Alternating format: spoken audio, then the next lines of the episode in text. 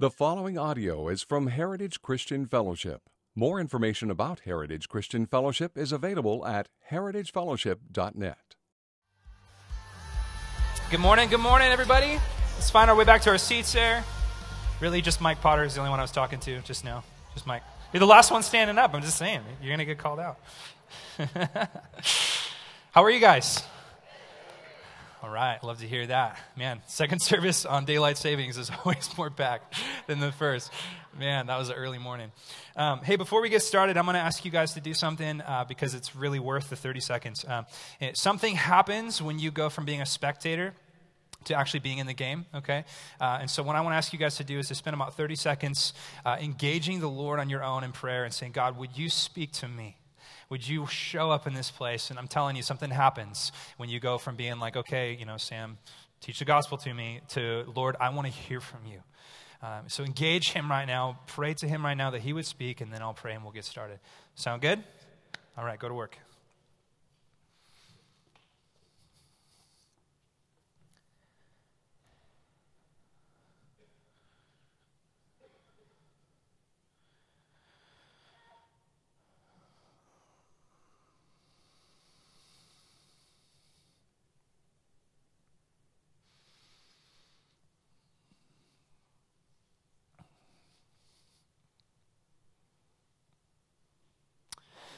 God, by nature, our thoughts are not your thoughts. By, by nature, God, our thinking is not aligned to your thinking. God, we need you to come into this room by the Holy Spirit and to reframe our mindset, to wash us with the word, to change the way that we think so that we can have peace and joy knowing the truth. Father, would you work through the word in a way this morning that would truly transform our hearts, God? We are desperate for you to show up this morning. So, God, please, we beg of you, come into your church, not the building, but the people, the living stones that are here, and show off your glory through the word and even through the foolishness of preaching, God. Would you be glorified? In Jesus' name, amen. Hey, everybody turn to your neighbor and say, Think bigger. Oh, that was so terrible. Oh, my goodness. Okay. Let's try that again. Turn to your neighbor and say, Think bigger. Now turn to your other neighbor and say, Seek bigger. Perfect. So, yesterday, uh, good job. You guys, great, great job. So, yesterday, uh, I was um, given the, the responsibility, not the responsibility, the privilege of watching my kids uh, for about three hours while my wife went and um, led a baby shower for her sister. Okay, so, but not only was it my kids. No, I have, I have a three year old girl. Um, you, she's the cutest girl in the church. If you've seen her, you, will know. Um, sorry, it's just true. Uh, and then, uh, and then I, she is really cute. And then I have a one year old son, Justice, who's just, he's amazing. He's just this all boy, you know? Uh, and then, so I had my two, but then I was also responsible for uh, my wife's um, cousin's little kid, uh, who's four, Colton, and he's, he's wild, you know? He's just crazy, he got a lot of energy. And so I'm responsible for three kids, just me. And so I'm watching them at the park, okay? So we're going to hang out at the park for three hours uh, while this happens. And I'm like, okay, how am I going to do this? Three hours is a long time at the park, okay? Uh, I don't have a minivan, so I can't can't drive them anywhere, just like there, okay? Um, anyways, so my plan is we're at Hawthorne Park. Is like, here's what I'm going to do. We're going to play on the playground for about an hour, hour and 10 minutes, and the kids are going to start getting hungry. So we're going to walk over the, across the street to, to Red Robin. We're going to get some French fries. We're going to hang out, color on the things, you know, and then we're going to come back, play at the park some more, and it'll be a cinch, no problem. Yeah, he goes, Why are you laughing? Why? you have no confidence in me. Oh, man. Uh, anyway, so, so we're there, we're, we're doing our thing, uh, we, we play for a while. Um, and, and, and, so like it's time to go to red robin okay? So so you know i, I get the kids. We, we, we, go across the street. It's not too busy so not really a big deal whatever. Uh, we, we go into red robin. We get some fries and on the way out they have these balloons okay? Turns out if you get there early enough there's balloons for the kids. I didn't know. So each kid gets a balloon it's this red balloon it's on a stick and they're all like just so happy you know shaking their balloon around and, and so we're walking out to biddle now it's about 12 o'clock now and it's a little busier because we're cars, and Biddle's kind of a busy road. People don't really pay attention when they come around that corner. I mean, they're just going under the underpass, they're just flying a million miles an hour. So I'm like, okay, I got to get these kids across the overpass or across the, the, the, the road without losing one, okay? Don't want to don't want to lose one or two. So I, I've switched into protective dad mode. Okay, I'm like staring at the cars, like, don't even think about running us over. I will kill you. Don't, yep, hit your brakes, you know. And I grab my son's hand, who's one, and I grab my daughter's hand, who's three, and then Colton has my daughter's hand. Only going to happen until they're about four or five, and they're not allowed to hold hands. Um, so they're holding hands, and I'm like, okay, guys, everyone stick close. No straying, no kicking rocks, no shiny things or anything. We're getting across this road and we're waiting for the little blue man to come up or whatever. Little blue man comes up. We got 20 seconds to cross. I'm like, let's go. And I pull in, and, and halfway along the way, Justice just starts melting down. Like, what? It's like the world is ended for him. And he's crying. He's flimping on the ground. I'm like literally dragging like, come on, what's going on? And I, I get across the street. I'm like, what is wrong with you? And I look back, and the balloon he was dragging it on the ground like you do when you're one, and it popped, and he dropped the stick. And, and, little do I know this whole time this is happening back here, and he's just, his world is shaken, you know, like his whole world has just come to an end essentially. Now, he survived. Okay, we'll get him counseling when he gets older. Um, Pastor Jeremy, if, you still, if he's still at Heritage, we're gonna we're gonna need you in about 20 years, um, probably more than that. Uh, anyways, so what happened there? we, we get across the street, and, and, and the reality is, is that my son's scope is very small. Okay, he's one. In his world, his balloon popping is like Russia dropping atomic bombs on the United States of America, right? I mean, he is like full on panic mode. The world is coming to an end because his scope, his perspective is very small. Now, me, being the wise 27 year old father that I am, my perspective is bigger than his. And I know that, son, we got across the road. The cars didn't run us over. Praise the Lord. Everything's fine. We had french fries. Life goes on. Bigger perspective, he's the one freaking out. I'm not. The reality is, we live a lot of our lives in moments kind of like my son with his balloon moments where little things happen, little things come, um, but to us, they feel huge. They feel massive. Get in a fight with your spouse, or your kid does something that you, you, you were surprised by, or you have a health scare come up, or uh, God forbid someone cuts you off in traffic, or maybe your boss says something to you that wasn't very kind, and your whole world in that moment is shaken and you just freak out and you get anxious and you call your, your, your, husband or your wife and you vent and the whole world is terrible and everything's horrible, right? Why does that happen? Because your scope is too small. Your perspective is too small. You're seeing the, that thing in light of a very small view. And God's heart for us is that we would see bigger, that we would think bigger, that we would seek bigger. Jesus says this in, in, in Matthew, uh, specifically Matthew chapter 6, verse 31. Let's throw it up here. Here's what Jesus says He says, Therefore, do not be anxious. Okay, pause there. He, therefore, when your balloon pops, don't freak out. Okay? Therefore, when someone cuts you off at traffic, your day doesn't go the way you want, you get a bill in the mail you didn't budget for it, don't freak out. Don't be anxious. Hold on. So, therefore, do not be anxious, saying, What shall we eat? What shall we drink? What shall we wear? For the Gentiles seek after all those things, and your heavenly Father knows that you need them all. But instead of seek first the kingdom of God. What he's saying here is he's saying, don't think about things through the scope of the Gentiles, where everything is really all about now and all about how it affects me now. Think bigger. Think kingdom. Kingdom think. Okay? Seek bigger. That's what he's saying there. Now, salvation, when you get saved, you guys know this if you've been saved in this room. You know that the act of salvation is this moment in time where all of a sudden you were blind, but now you see. All of a sudden, uh, things start to make sense when you get saved. Like, oh my goodness, it's all about Jesus. He loves me and it transforms your life. This moment where, where your eyes are open. So, salvation is having your eyes opened, but sanctification, which is the process that we're all in right now, everybody say, sanctification. That's where you're at now. Okay? Salvation is when you got saved. Right now, we're being sanctified. Salvation is having your eyes open. Sanctification is having your eyes widened. It's having your perspective opened up. And it's a process. It's a process that takes a lot of time. Let's go to Romans chapter 12, verse 2. Paul says this He says, Do not be conformed to this world, but be transformed by the renewal of your what? Minds. That by testing you may discern what is the will of God, what is good and acceptable and perfect. In other words, think like God.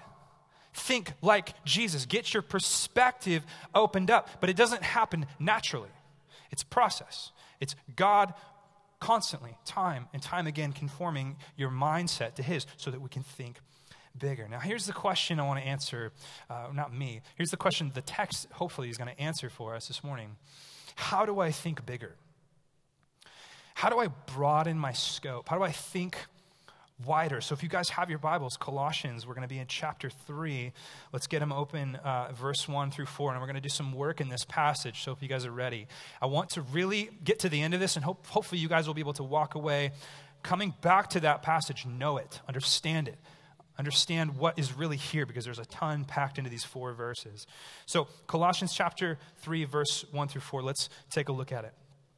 Here's what Paul says. He says, If then you have been raised with Christ, seek the things that are above, where Christ is, seated at the right hand of God. Set your minds on things that are above, not on things that are on earth, for you have died, and your life is hidden with Christ in God. When Christ, who is your life, appears, then you also will appear with him in glory. Okay, that's where we're going to park this morning, right there. Now, first thing I want to say about this text is that Paul is calling the Colossians and you and I, he's calling us up to something. He's calling us up to something. Next slide. He, he specifically says, If then you have been raised with Christ, seek the things that are above. And then verse 2, he commands, Set your minds. These are commands. Set your minds on things above. Seek the things that are above. He's saying, I want you to respond to the truth that I'm saying in this way. Seek them. Set your mind. So it's a think and it's an action. Thinking and action. I want that to change based off of what is said. Next slide. He says in the text, if then you have been raised with Christ, seek the things. And then verse 3, for you have died. Now, what is he doing here? He's saying in our text, that what I'm going to ask you to do, I'm going to ask you to do because this is true. Okay? Because this is true, do this. Not just, hey, do this because I said so. God, we do that as parents. God doesn't do that, right? He, he says, no, this is true. Because this is true, do this. That's what Paul is saying. If then you have been raised with Christ, seek the things that are above. For you have died, and your life is hidden. So the question is, at this point, is what is he saying should change the way that we think. Now, just, just a quick example for, for this about how uh, the truth should change our actions. If, if, if you guys walk out of here after this teaching and someone is at the door handing every one of you a slip of paper, and that slip of paper says on it that um, into your account has been deposited $100 million, okay? Uh, not going to happen. Uh, sorry. if that happened, um, that truth that you just discovered that you just came face to face with would affect what you did from that point forward, wouldn't it? It would change the trajectory of your life. You would live in a different way if you knew that that was true. Whereas if you just walked out of here like normal, you might be like, okay, we're going home and having leftovers for lunch. Um, but now that we got this million dollars in our account, we're going out to lunch, right? Something would change. It would affect you. And what Paul is saying is because this is true, this should affect your change. Seek these things because they're true. Think this way because it's true. So let's take a look at what he says. Now, the way I want to attack this is that what Paul is about to do in these four verses, he's about to give us three dimensions to the complexity of salvation. Okay, salvation is when we are saved, right? When God gets a hold of us and saves us. He wants to give us three dimensions to the fullness of salvation because He doesn't want us to have a bulimic view of salvation. He doesn't want us to have a bulimic view or an anorexic view uh, of salvation. He wants us to have a robust view of how God saves. But not only how He saves, how He has saved and how He will save. So we're going to look at the past, present, and future working of God in salvation for you and I. And my hope is that by the end of what He shows us, we would say, wow, I need to change based off of that reality. So let's start with the past view of salvation. He points out to us in the text if then you have been raised with Christ, okay, past tense. And then in verse 3, he says, For you have died. You notice how he's using past language there. He said, This is the work of salvation that has been done for you in the past. Okay, first dimension, past work of salvation. Now, my question for this the first time I read this text uh, a week ago when I found out I was teaching, I, I, opened it up and I read it first time and I thought, Paul, what are you talking about? How, how have I been raised with Christ? That doesn't make any sense. I haven't died yet. And then he gets on, and he says, For you've died. I'm like, What do you mean? I haven't died. I'm not dead. Well, how, is he, how is he saying that you have died and that you have been raised? This is the question. What is he talking about here? Well, the answer is that Paul isn't talking about something physical, he's talking about something spiritual. He's talking about a spiritual death and a spiritual life that has taken place in the believer. Um, go with me real quick to Colossians, or I'm sorry, Romans chapter 6, verse 6. Paul says this He says, We know that our old self was crucified with him. I know I said go with me. I know I didn't give you time to open your Bibles and get to that. I, I meant go with me on the screen. Okay, uh, we're on a time crunch. Okay, Rome, Romans 6 6, he says, We know that our old self was crucified with him in order that the body of sin might be brought to nothing, so that we would no longer be enslaved to sin. For one who has died has been set free from sin. So, same concept here. What Paul is saying, both in our text and in Romans, is that you, O believer, have died. Not physically, not yet. You have died to something. And what you have died to is your old man. Not your father, not your old man, your old self your old being. The person that you used to be has been put to death. That's why we do baptism, right? It's a picture, it's a symbol that when you are baptized, your old self is put to death and you become a new creation. And like Jesus told Nicodemus, that you must be born again. It's a spiritual rebirth, it's a spiritual death. Take a look at Colossians 2:12. We just studied this a couple weeks ago. Paul says, having been buried with him in baptism, in which you also raised with him, I'm sorry, in which you were also raised with him through faith in the powerful working of God who raised him from the dead. And you who were dead in your trespasses and the uncircumcision of the flesh, God made alive together with him. Are you getting the picture here? So, Paul is saying the first dimension of salvation is that God has put to death your old person, and he has given you new life spiritually on the innermost part of who you are through faith, is what he's saying. Now, the question is, and by the way, very important note about biblical interpretation. Okay, when you open your Bible and you read a text like we're looking at uh, today, Colossians 3 1 through 4, don't ever ask the question, hmm, what does this mean to me? Okay, that sounds like a great question to ask. It's not a good question to ask. Don't ask, what does this mean to me? It's not really important what that means to you. What is important is what it means. Once you figure out what it means, then ask the question okay, if this is true and I believe it, how should this affect my life? Okay? So let's ask that question. If this is true that we have been put to death spiritually to our old man and reborn, then what does that mean to us? How should that affect our life if, if, if we believe that? Well, I'll say this knowing who you are starts with knowing who you aren't. The reason that Paul is pointing back to this is because he wants you to understand that in order to know who you now are in Christ, you have to remember that your old self has been put to death. When I was in high school, my entire identity and life and time and money and everything was wrapped up into this band that I was in, this metal band. I was like a screamo. I had long hair. It was a dark time in my life. Um, but I was the drummer, and that was like my identity. Everything in my life was, was really put in that identity. And so all my time went into that. All my thoughts went into that. All my friendships were centered around that. Everything I spent was for that because that was who I was. Now, it wasn't until I reached a point where I finally could admit to myself that that was not my identity, that I could finally start walking in who God wanted me to be. Finding your identity starts with knowing who you're not. Stop being someone that you've decided for yourself you're going to be. What has God said that you're going to be? What does God define your identity as? Knowing who you aren't frees you from stresses that you were not supposed to carry. You see, like Jesus said when he was talking earlier about seek ye first the kingdom, he said, The Gentiles are the one, the worldly people are the ones that seek all of these things in life now, all these tiny perspective things. He says, You're not to think that way. You're to think bigger, right? He tells us that.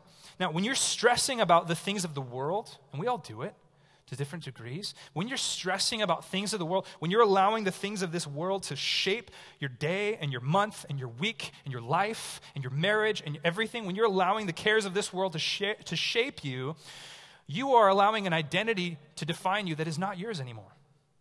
You've died to that. It's not for you to worry about the physical things. It's not for you to stress about your life now. God says, give that over. That's not who you are anymore. You are created for eternal things. I'll tell you, I'll give you an example of what this would be like uh, as far as stressing about worldly things. Uh, 12 years ago, I worked in a wood shop a manufacturing business with my dad, and uh, it was a great job. You know, worked there for a while. Now, what that was literally 12. It's been 12 years since I worked there. So, what if I'm laying in bed at night tonight and I wake up at three in the morning stressing out? Oh man, did I lock? Is the door locked to the shop? Is the door locked? Did I turn off the compressors? Oh no, like what, what if I didn't lower the heater? Like what, what, what if I was stressing about that?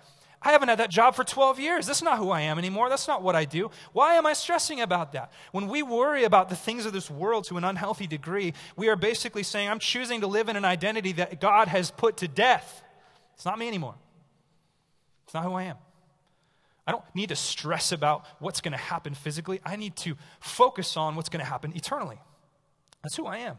It's my new identity. And let me ask you guys how many people, when they hit the age of 50 years old, realize that they never knew who they were in the first place? It's like called an identity crisis, midlife crisis. You hit a point where you realize, I, I don't know who I am. Okay, well, we know who we are. We were saved into an identity. We were saved into an identity. So, moving on here now, we've been saved. We've been saved but Paul goes on to also say that we are being saved. So not only have we been saved, but we are also still, still being saved right now. Take a look at the text again. He says, If then you have been raised with Christ, seek the things that are above where Christ what? That was, that was really bad. Where Christ, okay, good job. Seated at the right hand of God. Set your minds on things that are above, not on things that are on earth. For you have died, and your life is hidden with Christ in God. When Christ, who is your life, appears, then you also will appear with him in glory. This is the present tense of salvation. Not only have you been saved, but you are being saved. Do you guys know that? This is not, this is not just like salvation wasn't just like, hey, I prayed the prayer, I got saved, and now I'm just kind of waiting around for the rapture. Come on, Jesus, I want to go to eternal bliss. No, you are being saved. Now, sin has been paid for, you are atoned for completely, but you are still being saved. Take a look at Ephesians 1 13. Here's why this matters. Ephesians 1 13 tells us why this matters. It says, In him, you also, when you heard the word of truth, the gospel of your salvation, believed in him and were sealed with the promised Holy Spirit Okay, this is, this is where the present working of salvation comes. God is holding on to you. When I'm walking across the street with my son yesterday, um, he, is, he is ready to just crumble in the middle of the road, but I am dragging him. Okay? John MacArthur says if you could lose your salvation, you would. I would. The reality is, is that God is holding me. He is carrying me. He is sometimes dragging me by His grace and His love to the finish line because it's for His glory that I am saved, not for mine. You are sealed, church. Now, I want to talk about that word sealed. There's a story in the book of Daniel where Daniel, uh, who is this Jewish boy carried into a pagan land, living under King Darius, this Nebuchadnezzar, uh, Nebuchadnezzar this uh, Persian king, and essentially Daniel got, got promoted to this really high position. And he upset some of the other rulers. They were upset about his position. So they went to King Darius behind his back and they said, Hey, this guy Daniel, this Jewish guy, he, he prays um, no, let me back up. I did that in first service too. Uh, let me back up. He, he does, they don't do that. They go to Darius and they say, hey, you should decree that no one can worship anyone but you. That's what they do. So Daniel, who's a man of God, says, well, I don't care. I'm going to worship anyways, right? So he worships God anyways. Darius throws him into the den of lions, right? We've all heard that story. Uh, but here's the part that's cool about that story that you can kind of read over. When Darius, who was the king of the ancient world, okay, really powerful guy, super powerful guy. When Darius put Daniel into the tomb, it says that he sealed him in there. And when it says that it sealed him in there, it means that he put his signet ring onto the stone that would have been put over the tomb. And what that means is, is that when you put your signet ring, when a king would put their signet ring, all of the power and all of the authority and all, uh, uh all of the, the, the majesty of that king was symbolized and represented in that seal. So if anybody wanted to come along and mess with that seal, guess who they're messing with? All of the fury of the king. So he put his stamp. He said, if anybody touches this seal, they mess with me. When Paul says in Ephesians that you are sealed, or when it says in our text that we are hidden in Christ, it is the present tense of salvation. That means that no one can mess with you except for Christ Himself because you are sealed with the power of that seal. Look at Revelation uh, chapter, whatever, where is it? Uh, Revelation 1, oh, 5, 1 through 5. Here we go. Revelation 5, 1 through 5. It says, Then I saw the right hand of him who was seated on the throne, a scroll written within and on the back sealed with seven seals. And I saw a mighty angel proclaiming with a loud voice, Who is worthy to open the scroll and break its seals? And no one in heaven or on earth or under the earth was able to open the scroll or to look into it.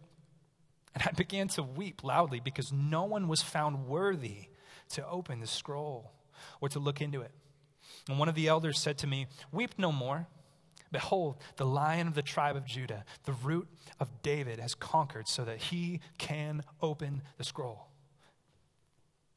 There is one who has sealed you, there is one who can break that seal. When Paul says in Colossians that you are hidden in Christ, it means that you are sealed. It means that you are secure. And we should take hold of that assurance with both hands. J.C. Ryle, he wrote this about assurance. He said, Assurance, after all, is no more than a full grown faith. A masculine faith that grasps Christ's promise with both hands. A faith that argues, like the good centurion, if the Lord speak the word only, I am healed. Wherefore then should I doubt? What Paul is saying is saying, because you have been saved, and because you are sealed, being saved right now, think bigger, seek bigger. That's what he's saying. And then he moves into the future element of grace. Not only have we been saved, not only are we being saved, did you guys know that, that salvation is still to come for us? There is more to come for us. Take a look at the text one more time. Skip down to verse 4. When Christ, who is your life, appears, then you also will appear with him in glory. Paul's saying, not only are you dead spiritually to the old things, not only are you resurrected to the spiritual life, not only are you sealed with him in Christ, but you will be raised in the last day when Christ comes again in glory to finalize his kingdom. I want to ask you guys something. Seems like a funny question to ask, but I'll explain it. What exactly do you think the primary reason for the cross was? What exactly do you think the primary reason of Jesus going to the cross was?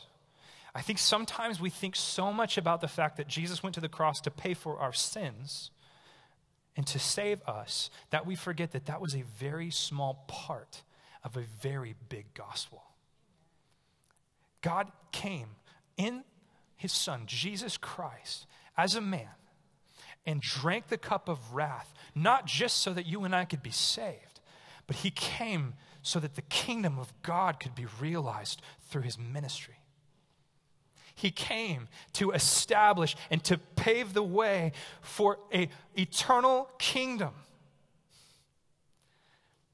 Look at chapter, uh, I'm sorry, look at Luke chapter 13, verse 18. Look at what Jesus says about the kingdom. He said, therefore, Jesus says, What is the kingdom of God like? It's a great question. What shall I compare it? And then he answers, he says, It's like a grain of mustard seed that a man took and sowed in his garden, and it grew and became a tree. And the birds of the air made nests in its branches. What is Jesus saying here? Is he saying the kingdom of God, okay, the fullness of God's glory, looks like right now, in this moment, a seed. Well, what is the seed? Jesus was the seed. He said, I'm the seed. And the seed must first go into the ground to be buried before it can begin to grow. So Jesus did that. He was crucified, put to death. This small, seemingly insignificant seed was put into the ground, buried, resurrected, and now through the church is being realized and growing into a kingdom. I want to tell you guys something. You were not just saved so that you could not go to hell. You were saved for kingdom work and a kingdom life under kingdom rule for the King of Kings. That's what you were saved for. Don't sell yourself short. Salvation does not end at just, okay, now I don't go to hell. There is more kingdom work. Kingdom work. Listen to this the incarnation, that's when Jesus became man, was the kingdom realized. The Christian life is to be the kingdom fertilized. And the second coming will be the kingdom finalized. I'll say that again. The incarnation, when Jesus came, was the kingdom realized. We started to see through Jesus what the kingdom was going to look like. He healed the sick because in the kingdom there is no sickness. He cast out demons because in the kingdom there is no demons. He will bind Satan forever. So through Jesus, we began to see little pockets of what the kingdom is going to look like. Through the church, we are the kingdom fertilized. It means that we are getting the world ready for the judgment to come and the final rule. And when Jesus comes again, the kingdom will be finalized, solidified. Amen? It's good news. This is what you've been saved into, church. Let me tell you what you've not been saved into. You have not been saved into just Christian culture. Okay, life as a Christian is more than just slapping the bumper sticker on, turning on K Dove, and, and just being a Christian culture person. I have no problem with Christian culture, but I'm just going to tell you right now Jesus is way cooler than that. He's way cooler than that. He's way more awesome than the, the church that we can try to perform and make. He's way more cooler than the programs we can try, try to design. The kingdom is huge, it is powerful, it is eternal, and that's what we're living for. Christian culture is our best swing at just trying to make it work in the here and now when sin is present. But the kingdom, the kingdom is what we live for. Now, if that's true, how should that change the way that we live? It's the question we ask right now. What does it mean to me? But if it's true, how does it change the way that I live? It means that not only were you not saved to Christian culture, but you are also not saved to a life that is all about you. You are not saved to a life that is all about you. Your life was purchased so that you could be working for the kingdom, not to pay for your salvation, but because you are now a citizen of a kingdom that owns you, was that you have been purchased by that. This should affect us in that your life is more than living 60, 70, 80 years just trying to find ways to distract yourself from your own miserable existence. Your life was given to you to be invested, Jesus said time and time again, You have been given a life, invest it so that when I come back, you're not going to be ashamed that you buried your talent in the ground and said, I didn't know what to do with it. I didn't know what to do. I just buried it because I was, I was scared. What if you judge me? I'm just going to sit in church and, and just kind of be here and be present. No, he said, invest it for the kingdom because that's who you are now. That's your identity. What this affects is it affects how you invest your life. Only a fool would spend hundreds of thousands of dollars to buy shares in a company and then go spend his time blessing another company. You invest where you get a return. And God says, Your kingdom is your company. That's where you invest, that's where you spend, that's where you work towards.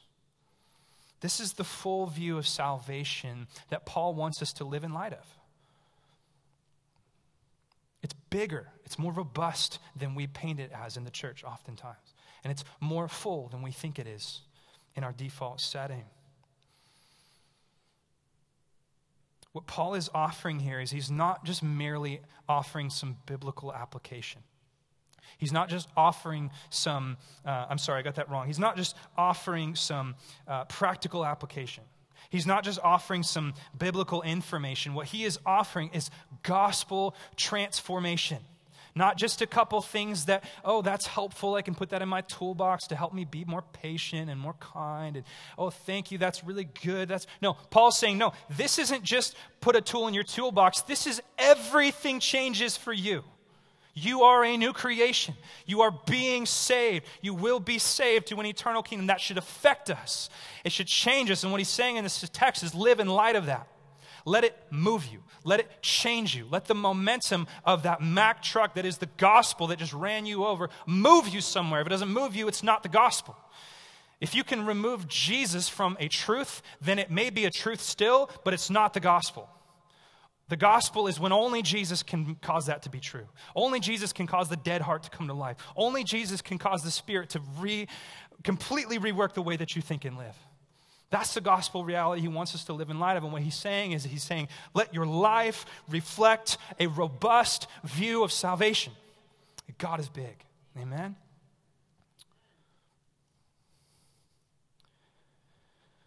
John Piper says wimpy worldviews make wimpy Christians.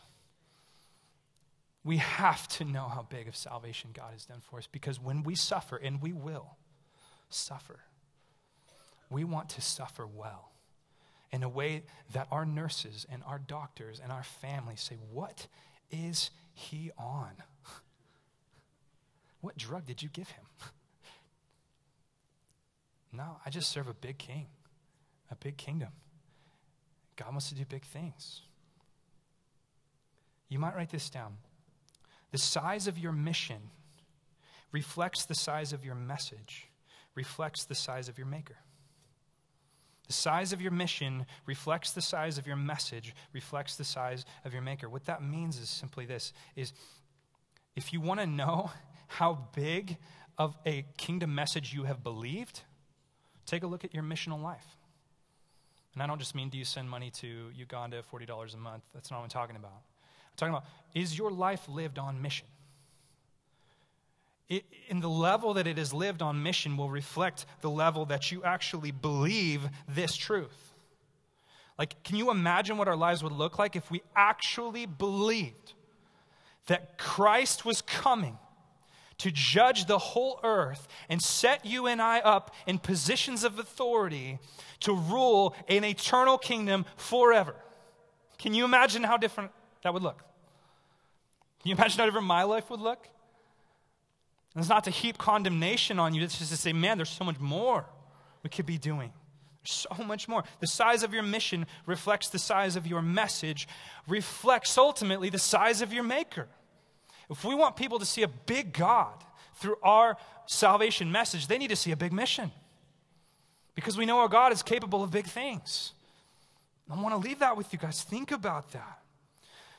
But again, the question is how do we get there? Okay, Sam, this is all great, inspiring, whatever. How do I get there? Because right now I just don't feel like God is big. I don't feel like I have a big mission. I don't feel like I have a lot of faith right now to offer. Well, first of all, you don't. Okay, but it just takes a mustard seed, right? But here's the reality. Here's what I want to leave you with. The level that you experience a big God will be the level that you experience a big mission. You have to be willing to see God. He's not any less glorious now than he will be if you see him later. How much of him do you want to see? How much of this reality do you want to affect you and change you? In Isaiah chapter 6, there's a story where Isaiah, the prophet, who, by the way, uh, was an incredible prophet, spoke as if time did not exist. He portrayed God in all of these different uh, areas of life and time. He talked about Jesus being crucified like it, like it happened already. And the reason why is because when Isaiah was younger, before his ministry started, he was caught up into a vision. And, and don't think vision like it was a daydream. Don't think vision like it wasn't real, like it was a dream. He got caught up into a reality, but it was a future reality.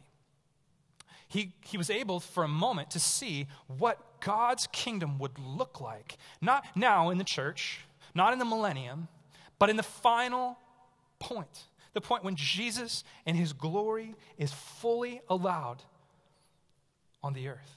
And so Isaiah gets carried up and he sees it. And there's Jesus on the throne in the temple. And says the drain of his robe fills the temple, and there's angels there worshiping and bowing down, and the temple is filled with his glory. And that doesn't mean that he had, you know, lots of cloth filling the, the, the temple. It means that his glory was literally thick in this place. It was so obvious that God's glory was touching every point in that temple. So he's seeing this final, this is what it's gonna be like. But what I love about that story is Isaiah's response to that. First, his response is, I should not be here. I am not worthy. Ever know? I challenge you sometime. Open the Bible. Read all the times when men or women stood before the glory of God, and what their response always is, is, I am not worthy to be here. I should not be here because I am still sinful. So God comes down, an angel comes and, and, touches his mouth with a coal to purify him so that he can go do this prophetic work. And then God brings up this question Who will go? Who will go to the nations and proclaim what you just saw here? Who will tell them? And what I love about the story is that there is no hesitation in Isaiah. He doesn't say, you know what, maybe I'll go think about it, maybe I'll go pray about it, talk to my wife, you know, count the costs. No, he doesn't do that. He just immediately says, send me. I'll go. I will go. Why can he say that? He can say that because he saw the reality of God's glory in the eternal. He saw it. And he was changed by it. And he had to go tell everybody. Mission is birthed out of seeing God, experiencing God. We're scared of that word experience, aren't we, in the more conservative movements of church? It's not about experience, it's about doctrine. Yeah, doctrine's important. You have to experience God to grow. It cannot be just knowledge. He is a God that needs you to experience Him. You need to worship Him. You need to press into Him in moments like we had earlier when we were worshiping. Worthy is the Lamb. Meet Him. That's what will change you. That's what will transform you, is meeting the real God. So I have an example of this in closing. Um, this is a thing, okay, profound, write that down. Uh, this is a thing it's the kind of thing that you would find sweeping your floor.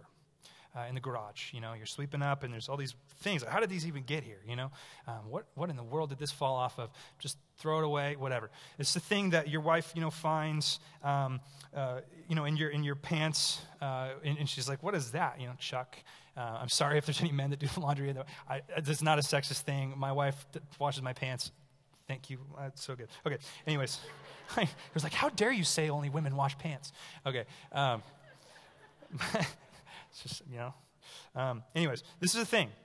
This is a thing that you find, and, and it seems insignificant, seems like nothing, and it's just, you end up throwing it out. It's not really important, whatever.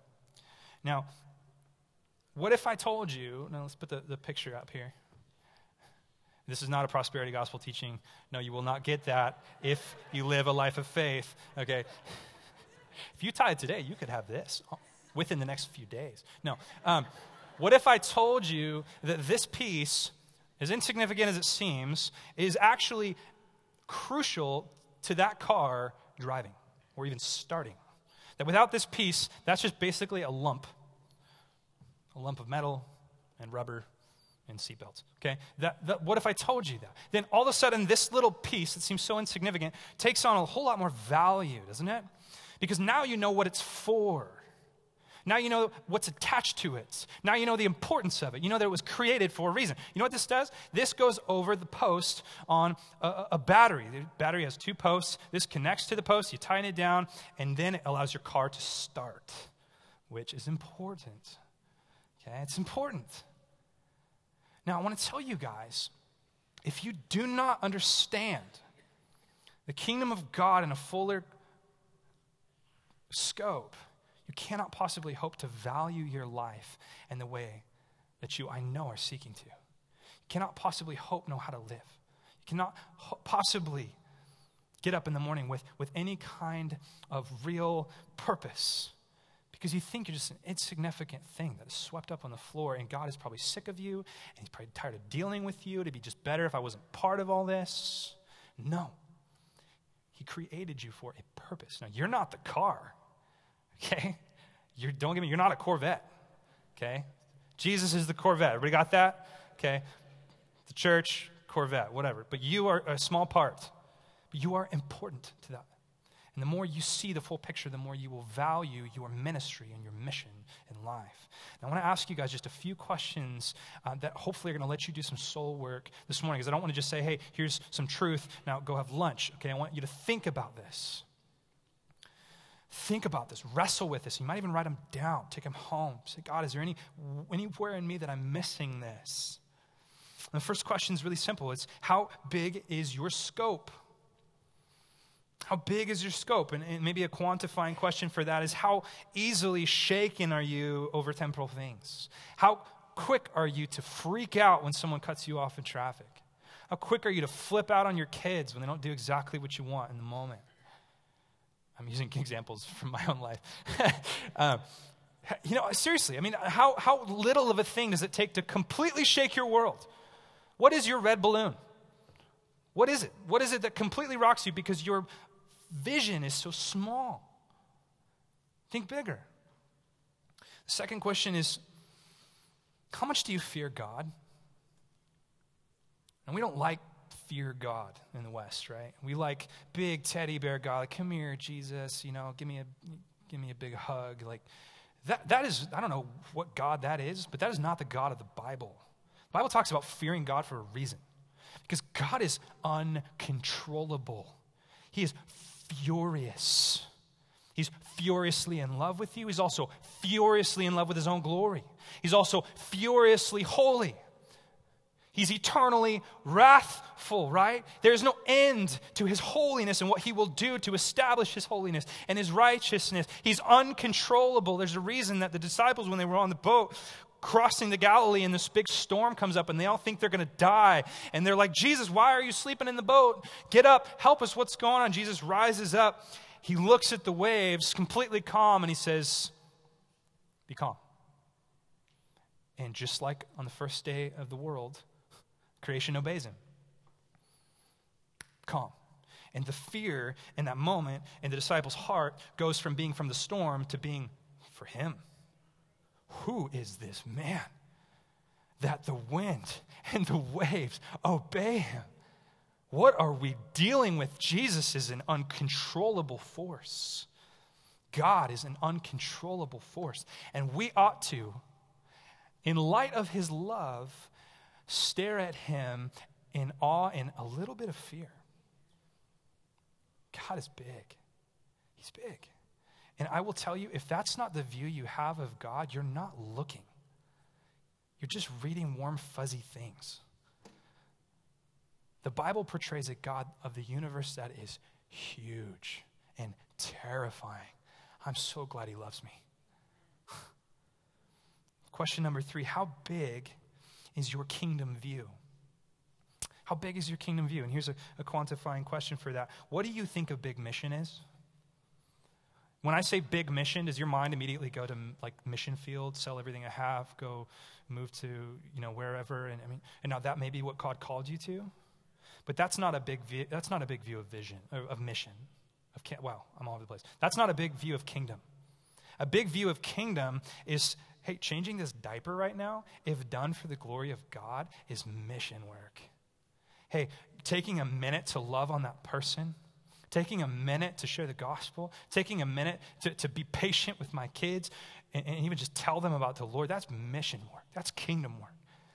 If you think only being on the mission field or only being a pastor or only doing huge things is big kingdom work, then you don't understand the kingdom. It's the small things done for the big God.